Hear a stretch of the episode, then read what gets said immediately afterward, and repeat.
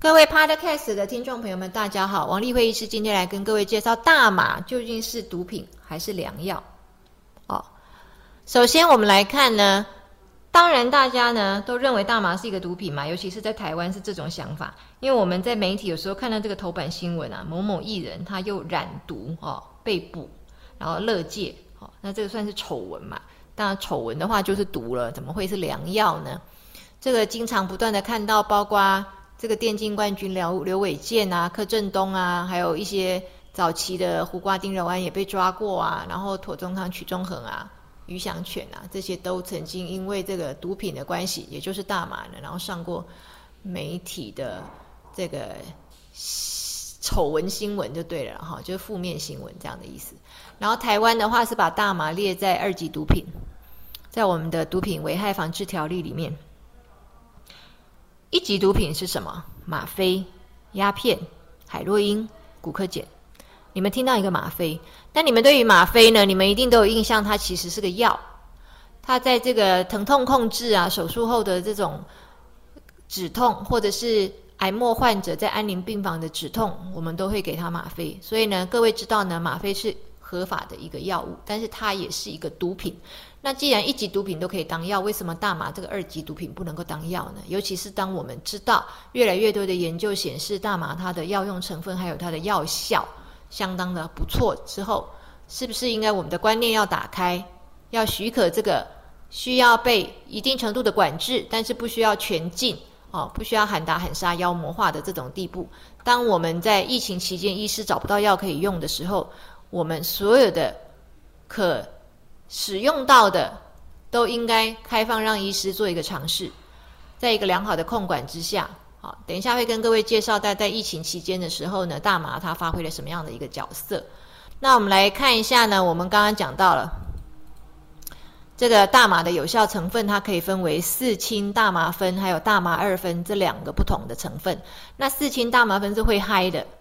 大麻二酚是不会嗨的。那么我们医用大麻是不是只能用大麻二酚呢？哦，听起来就好像很合理，因为大麻二酚根本就不会嗨嘛，它不会对你的这个精神产生这种迷幻的效果嘛，可以保持你的冷静跟理智嘛。问题是我们现在研究起来啊，在文献上面的研究，我们发现呢，除了大麻二酚之外呢，最好也加一点四氢大麻酚，这样疗效会更好，不管是止痛的疗效、止吐的疗效、抗焦虑的疗效。都会比较好，所以呢，事情大麻酚并不是绝对的啊，black goat 啊，它不是那个真正的那个什么元凶啊，造成你变成毒的元凶啊，它一样是有医疗效果的。再我们来看一下呢，在今年二月的时候啊，因为我们现在是疫情期间，然后渐渐进入所谓的后疫情时代。在这个期间呢，我们有很多人，他因为确诊的关系，他产生了一个症状，叫做长新冠。那长新冠这一系列呢，之前在王立慧医师的这个 podcast 里面也都跟各位介绍过，大家可以回去看。那长新冠呢，其实是没有什么特殊的药、特效药可以来治疗的，所以呢，在英国啊，他们的这个 National Health Services 啊，就是他们的国家保健署。他们是公益制度了啊，就像健保那个意思。国家保健署呢，他们的研究伦理委员会啊，还有他们的医药跟健康产品的管理局啊，就合可了全世界第一个用大麻来治疗长新冠的一个临床研究。那这个预计呢要做六个月，然后他们使用的产品呢是五趴的大麻二分呢，还含有零点二趴，就是一滴滴的会致嗨的这个四氢大麻酚。哦，用这样的一个产品来做实验，然后呢？会这样子做，当然是因为呢，大麻本来就是一个天然植物性的东西。它既然在我们的手边，而且我们的老祖先也都觉得它是有有医疗效果的，那为什么我们在现在呢，普遍需要寻求医治的时候，我们要去用实验室里面各式各样新开发、新研发的昂贵的新药，而不去找我们手边就有的植物药呢？所以呢，在这个疫情期间，还有所谓的后疫情时代，才会有这么多的人，他们投入大麻有没有办法来改善这个新冠肺炎的症状？有没有办法来治疗新冠肺炎的后遗症？就是所谓的长新冠。那我们再看另外一个，呃，联合国它的报道，他说呢，封城啊，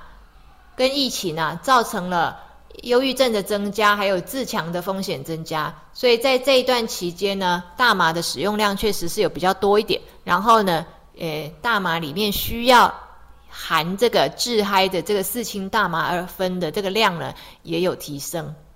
再来的话是，呃。刚刚讲了嘛，因为医生呢没有药，你如果呢在医疗第一线，你眼睁睁的看着这些确诊的患者或者这些长新冠的这些患者在那里煎熬跟痛苦，你是不是就很想要找到药？那除了你等待这些大药厂去研发新药之外，你手边呢触手可及的这些